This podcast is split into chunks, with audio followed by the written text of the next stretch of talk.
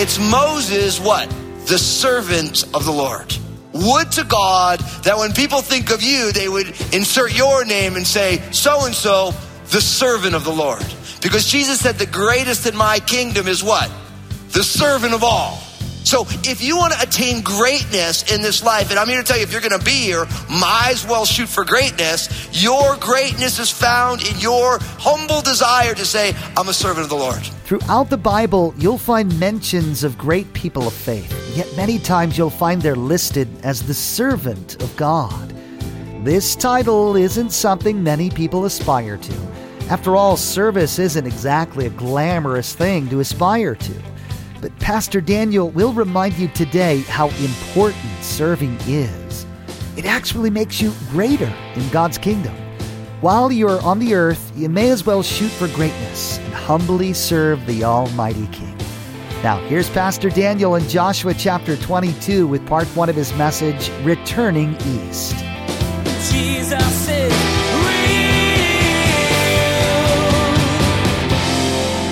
All right, let's open up our Bibles to the book of Joshua, chapter 22. Joshua 22, as we are in the final leg of the book of Joshua, the second series that we're doing that's called Homestead. Joshua 22. Now, do you ever have one of those experiences where you get to the end, you're like, okay, everything's done, but then you realize that everything's never actually done? Do you ever have that kind of experience where you're like, okay, here we go, it's over. And then you realize, oh, no, no, no, it's only just begun. That's kind of where we are because we've already seen the children of Israel move into the promised land and now everybody gets their promised allotment. Literally, it's all been divvied up. And now it's time for those two and a half tribes to go back to the east side of the Jordan. But right away, as this season ends, something new begins. And we begin to see the foreshadowing of what will actually be the entire history of the children of Israel. We see that right away, right as everyone gets settled, like we're finally there, only to find that the next journey has begun. And unfortunately, that's kind of the way life is. You know, I was just talking to someone earlier, and I, I probably say this about 50 times a week to people that, you know, we love the outcome, but God loves the process. Right? Like we love the arrival, but God loves the journey in getting to the arrival. And really what you find is that if you're still here today, and obviously if you're listening, you are, right? This is another day in the journey. And the key for us is to realize that God is never finished working, that you've never arrived where you want to be. Like, I talk to couples who are getting married and I always remind them, you know, because they're so excited. I'm excited for them too. I'm like, you realize that your wedding day right now, it's a big thing. Like, you're planning, you're doing all this stuff, but that's actually the starting line, right? Because what happens is, is in the way that we do marriage in um, in our culture, so much energy is put into like the three hours that you get married, but really that is just the starting gun for a life being married right? And so it's like you get to the wedding day, it's all amazing, and then all of a sudden I was like, now you have to figure out how to be married, right? You have to figure out how to compromise and all these things. And so, and then it's like, you know, a married couple and they get married and, like, and then someone's like, hey, we're going to have kids. And then all of a sudden, you know, they're with child and then there's a due date, right? And it's like, and everyone's all excited for the due date. And, and I, I think the due dates are like kind of the medical profession's way of kind of torturing parents before they get tortured by their kids. Because I've never met anyone who had their baby on their due date. I mean, there's probably, there's always someone who has, but very rarely, you know? So it's like, they, it's either the baby comes early or the baby comes late. And then once the baby comes, it's like, okay, we got the baby. And now the whole process of raising a child begins. You know, and the key for each one of us is to learn, because so often we live in a culture that's always looking for the next thing. So we're never actually present on the step that we're on. We're always looking to get to the next step rather than enjoying what God is doing on this step. And what's amazing is, is that the life of the children of Israel is a continual cycle of God being faithful and doing what he says, and the children of Israel struggling and then losing what God has given them. And it's always a process of people failing and God being merciful and doing a fresh work. And we're at this point, like we've just seen God's promise to Abraham fulfilled through the deliverance of the children of Israel by Moses and them moving into the promised land. And God was with them, with Joshua. And now everyone has got their land. Okay, we're there. We're in the promised land. It's going to be great. And then right away, things start to go a little south. So we're going to see this today. So we'll pick up the story here in Joshua 22 verse 1. It says this. It says, then Joshua called the Reubenites, the Gadites, and the half tribe of Manasseh and said to them, you have kept all that Moses, the servant of the Lord, commanded you and have obeyed my voice and all that I commanded you. You have not left your brethren these many days up to this day, but have kept the charge of the commandment of the Lord your God. And now, verse four, the Lord your God has given rest to your brethren as he promised. And now therefore return and go to your tents and to the land of your possession, which Moses, the servant of the Lord, gave you on the other side of the Jordan. But take careful heed to do the commandment and the law which Moses, the servant of the Lord, commanded you to love the Lord your God, to walk in all his ways, to keep his commandments and to hold fast to him and to serve him with all your heart and with all your soul. So Joshua blessed them and sent them away and they went to their tents. Now, really what we see, if you remember, Moses had given these two and a half tribes, the, the tribe of Reuben, Gad, and half tribe of Manasseh, gave them land on the east side of the Jordan River. But he said, listen, you get this land, but when we go into the promised land, you have to go in and fight with the other nine and a half tribes until they're settled. And then once that's settled, then you can go back. Because what Moses didn't want, what the Lord didn't want, is for them to get their inheritance and not help everybody else. Right? I mean, that would, we would never do those type of things, right? Be a little bit selfish. Like, I don't really feel like going to war for seven years. So, so I'll just take what I got over here. So, so they had to go. And now because everything has been taken care of, now Joshua calls them to himself and he says to them, and, and I love this because he says, you have kept all that Moses, the servant of the Lord, commanded you, and you have obeyed my voice in all that I have commanded you. Now, what's beautiful about this is Moses and Joshua both charge these two and a half tribes with the same thing. And now he's saying, you fulfilled what I asked you to do, what Moses asked you to do. Now, It'd be real easy to run right over that, but I always make a point that when in the scriptures we see somebody being simply obedient to what God is asking, we always take a moment, we take a note of that. Because so much of the life that God has for you is on the other side of obedience to what he asks of you. You know, there's no other way to get there. God has extraordinary plans and purposes in your life. But for many of us, we're not willing to be obedient so that we can walk in what God has for us. Now, I'm, not, I'm here to tell you, your obedience is not what gets you saved. You get saved by the finished work of Jesus because nobody is truly obedient in and of themselves. But when you say yes to what Jesus is doing, then God can birth his life and his kingdom where you live. And you have to ask yourself, where am I lacking obedience? Now, that's kind of a challenging question because all of us have stuff, right? We're all in process. So there's certain areas for all of us where not really that together or that solid. For others of us, we're in full on rebellion in an area of our life. See, and we need to make sure the life that God has for you is on the other side of obedience. See, God can't give you what he wants to give you if you're not willing to walk with him if you're not willing to honor him on the journey. And so today is another day to take that step. Whatever the thing is that in your heart, the Spirit is convicting you about, just take a step of faith. Repent of that. That's what repentance means. It means to agree with God. That's what confession means. You agree with God and then you turn from going your own way and you turn to God and then you follow Him.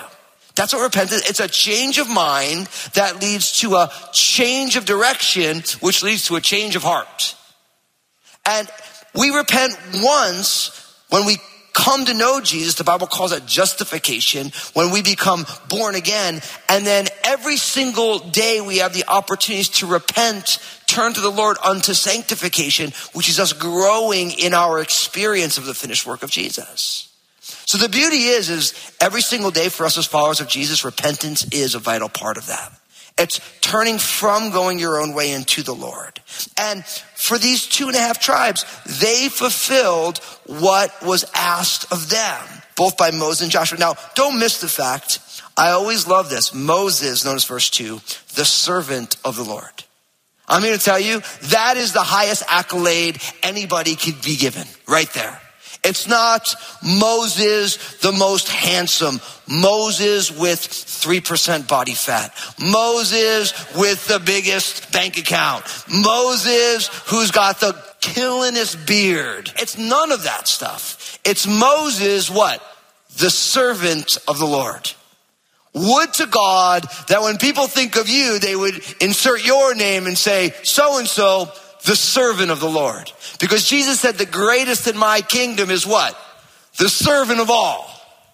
So if you want to attain greatness in this life, and I'm here to tell you, if you're going to be here, might as well shoot for greatness. Your greatness is found in your humble desire to say, I'm a servant of the Lord.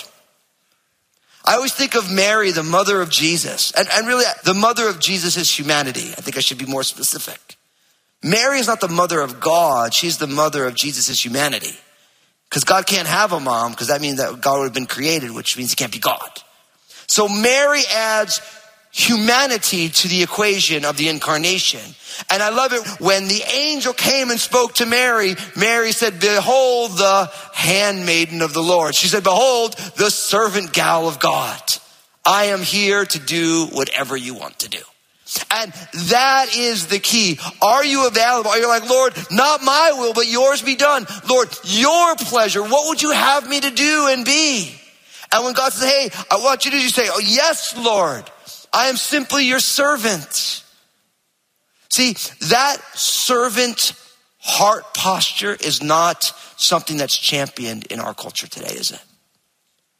I mean, I've never met someone like, so what do you want to be when you grow up? I want to be a servant of the Lord. Do you ever, you ever think that? You know, you're in second grade. What's your goal for life? I want to be a servant. We don't talk that way. But Moses, the servant of the Lord. Live your life in such a way that when people think of you, they think of insert your name, the servant of the Lord. Such a great testimony here. Now, in verse three, he says, you have not left your brethren these many days up to this day, but have kept the charge of the commandment of the Lord your God now, this was, you find this both in Joshua 21 and Numbers 32. These are the two places these things happen. And it says in verse 4, and now the Lord your God has given rest to your brethren as he promised them. Now therefore return and go to your tents and to the land of your possession, which Moses, the servant of the Lord, gave you on the other side of the Jordan. Now, the idea of that they have now entered the rest, now they're in that place where they have the freedom to live one's own life in one's own land without fear. Now remember, we've made the case that the, all the heavy lifting was done, but there were still skirmishes to be fought. But by and large, the children of Israel were at rest. There was safety in the land. There was not some huge issue brewing. He said, because they found rest and you fulfilled what was asked of you, now it's time for you to go back to your land, to go back to the tents and to live in the land. But as they're leaving, I want you to notice that Joshua gives them a number of important things to do. And I want you to take these, not only is this for these two and a half tribes, but I believe this is for all people who desire to follow Jesus. And if you want, you might want to take out your pen and you might want to circle this in your neighbor's Bible. Okay, you, you, you want to put a little focus on verse 5. Look what it says. But take careful heed to do the commandment of the law which Moses, the servant of the Lord, commanded you. Now, notice, take careful heed, which means make sure that you are doing the commandments. Now, notice doesn't say make sure and take heed that you know the commandments. It's that you do what? that you do them. See, we want to make sure we have right beliefs, but true beliefs that we hold are what we live out every day. And so if all of us were to simply do the things that we know, we'd probably be doing all right. So whatever knowledge you have, you want to translate that empowered by the Spirit into the way that you live. See, I love living in an information age. Like, I'm a big fan of information. To quote that contemporary American theologian, Anthony Kiedis of the Red Hot Chili Peppers, he says that, you know, the younger generation is getting high on information, right? You guys don't know that song, but it's a pretty good song. Anyway. But the idea is, is that information is at our fingertips and we have more information than we would ever know what to do with. But for many of us, we have all this information, but we're not doing it, right? How many of you know how to get out of debt? Now, I'm not going to ask to say how many of you are in debt, right? How many of you know how to be super thin? How many of us are super thin? It's like all these things. How many of us know how to have an amazing marriage or to have an amazing relationship? All of us. But how do we do it? See, it's about where you live. So the key for us is not just to know stuff. See, that's the problem in our day. Everyone knows so much, but people don't know how to be gracious and kind. We have all sorts of information. We can access information across the world, but we don't know how to love people self-sacrificially. We don't have joy in the midst of circumstances. See, we have majored in the minors. And, and, listen, I'm not knocking information. I'm not a guy who's buried my head in the sand. I love all the information. But what I, what Jesus keeps doing, keeps coming back to this. Daniel, I want you to live out what you know.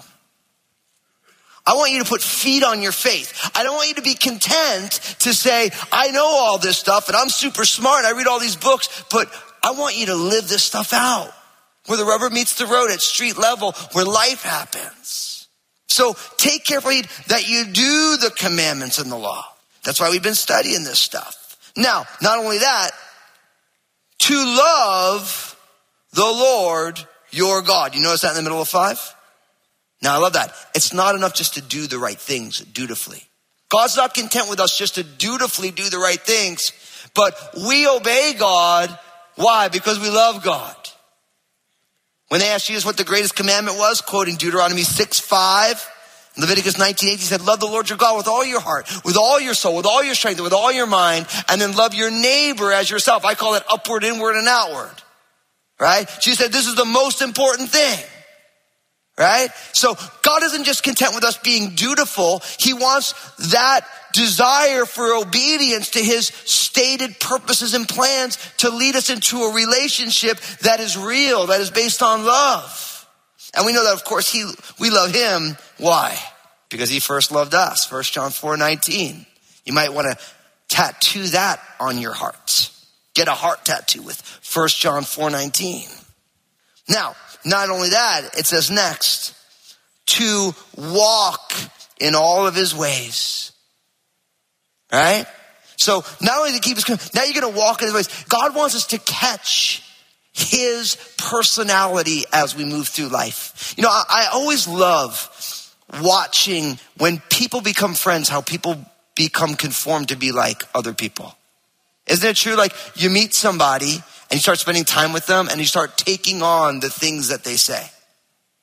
Like I remember this from you. So I'm all Italian from New Jersey and my wife, you know, she's an angel. If you know my wife, Lynn, she's amazing. And I remember I used to come home from work, you know, and I would walk in, I'd give her a hug and I'd say, how you doing? She said, Daniel, how's your heart? Right? Now listen, I'm from New Jersey, so like I'd never say something like that, you know? And so I would always answer her because I'm from New Jersey kind of sarcastically. Because where I grew up, like sarcasm is a love language, right? So I say, oh, you know, it's a little left center of my chest is beating, you know, about 70 beats a minute, a little faster because you're around. And she would be like, you know what I mean. And what was funny is I didn't know what she meant. But it was funny. We'd been married for about a month. And I remember I went into church one day and I saw someone like, hey, how's your heart? I was like, where'd I get that from? You know, it's like my wife coming out of my mouth. And here's the thing. When you are obedient to the commandments of God and you love God, then you want to walk in the way that God walks. You want your presence in the world to have the same fragrance as Jesus had when he was in the world. See, it's not just about the things that you dutifully obey or even the things you love. It becomes an all encompassing, holistic way of living that we walk in his ways to keep his commandments. And then we hold fast to him. Notice we don't hold fast to his, the religion that is built around. We hold fast to him himself personally.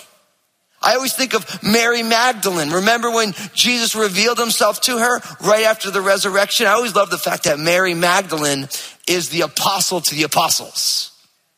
Right? Jesus revealed himself to her and he's like, go tell my friends. And she was holding on to him, clinging to him. And he's like, hey, listen, woman, like, I, I haven't yet said it yet. Like, let me go. You know? I don't think he was mad at her, but she clung on to him, hold on to him. Listen, for some of you right now, with what's going on in your world, you need to hold on to the Lord right now. I think there's some of you right now that one of the reasons you're having such issues right now is that you haven't been clinging on to Him. You're allowing all the distractions and all the things that are going on in your life to distract your gaze and distract your attention and distract your energy from holding tightly to the Lord. Because listen, Jesus will get you where you need to be. So we have to hold tight unto Him. And notice this the last little phrase in verse 5 and to serve him with all your heart and with all your soul. Remember Moses, the servant of the Lord? Now it's like, don't just serve him like with your leftovers. You serve him with the totality of who you are. Now, uh, can I just say this? The principle of the first fruits is the idea that because God is the source and the sustainer and the creator of everything, that God deserves the first of everything, right? And here's what I want to tell you you need to give God the first fruits of your energy as well. See, for what most people do is they say, I'm going to schedule my whole weekend. If I have anything left over, I'll go serve Jesus. I'll go show up for kids ministry. I'll do second Saturday. I'll go help my neighbor. I'll do this. But you know what the problem is? That's all upside down. See, what you need you need to prioritize serving the Lord. You need to say, I'm going to design the way that I expend my energy during the week by saying, this is how I'm going to serve Jesus first. In the same way with your finances, most people are like, look, I'm going to pay all my bills and then whatever's, if I have anything left, I'll give it to the Lord. That's all backwards. You honor God with the first fruits because He's God. And the only reason you have anything is because of Him. And then you order everything else after it. And the one thing that's not meant to be arbitrary is God. But for many of us, that's the way we live our lives. God is arbitrary, it's flexible, it's driven by margin, when really it's supposed to be structural and foundational, driven by principle. God always gets the first fruits. Jesus is real. Before the people of Israel returned to their individual portions of acquired land, God had more to share with them. Through his servant Joshua, God reminded the Israelites how important it was to put him first in their lives. Their survival in the past had depended on their Creator, and their future would as well. Pastor Daniel today encouraged you to do the same. Always place God first in your life. Facebook, Twitter, and Instagram have become a regular part of our everyday lives. And we want to be sure to encourage you to check out Pastor Daniel's Facebook page, Twitter feed, and Instagram. Log on to JesusIsRealRadio.com and follow the links. Pastor Daniel shares two minute video messages throughout the week on his Facebook page. Log on to JesusIsRealRadio.com and follow Pastor Daniel. Hey, this is Josh, and I wanted to personally thank you for listening today to Jesus is Real Radio. Did you know that Pastor Daniel also has a TV program? It's called Real with Daniel Fusco. I want to encourage you to go to JesusIsRealRadio.com, click on the stations option in the main menu, and find out if Real with Daniel Fusco airs on a TV station in your area. Make sure to tune in again as Pastor Daniel warns you against jumping to conclusions. As the people of Israel returned to their homes, a misunderstanding arose that nearly came to a devastating conclusion, mainly because judgments were made instead of questions being asked. Are there people in your life you've jumped to conclusions about? Instead of writing them off, ask some questions. You might learn something you never knew. There's more to come from Pastor Daniel's series called Homestead. Please glance at the clock right now and make plans to join us again for another edition of Jesus is Real Radio.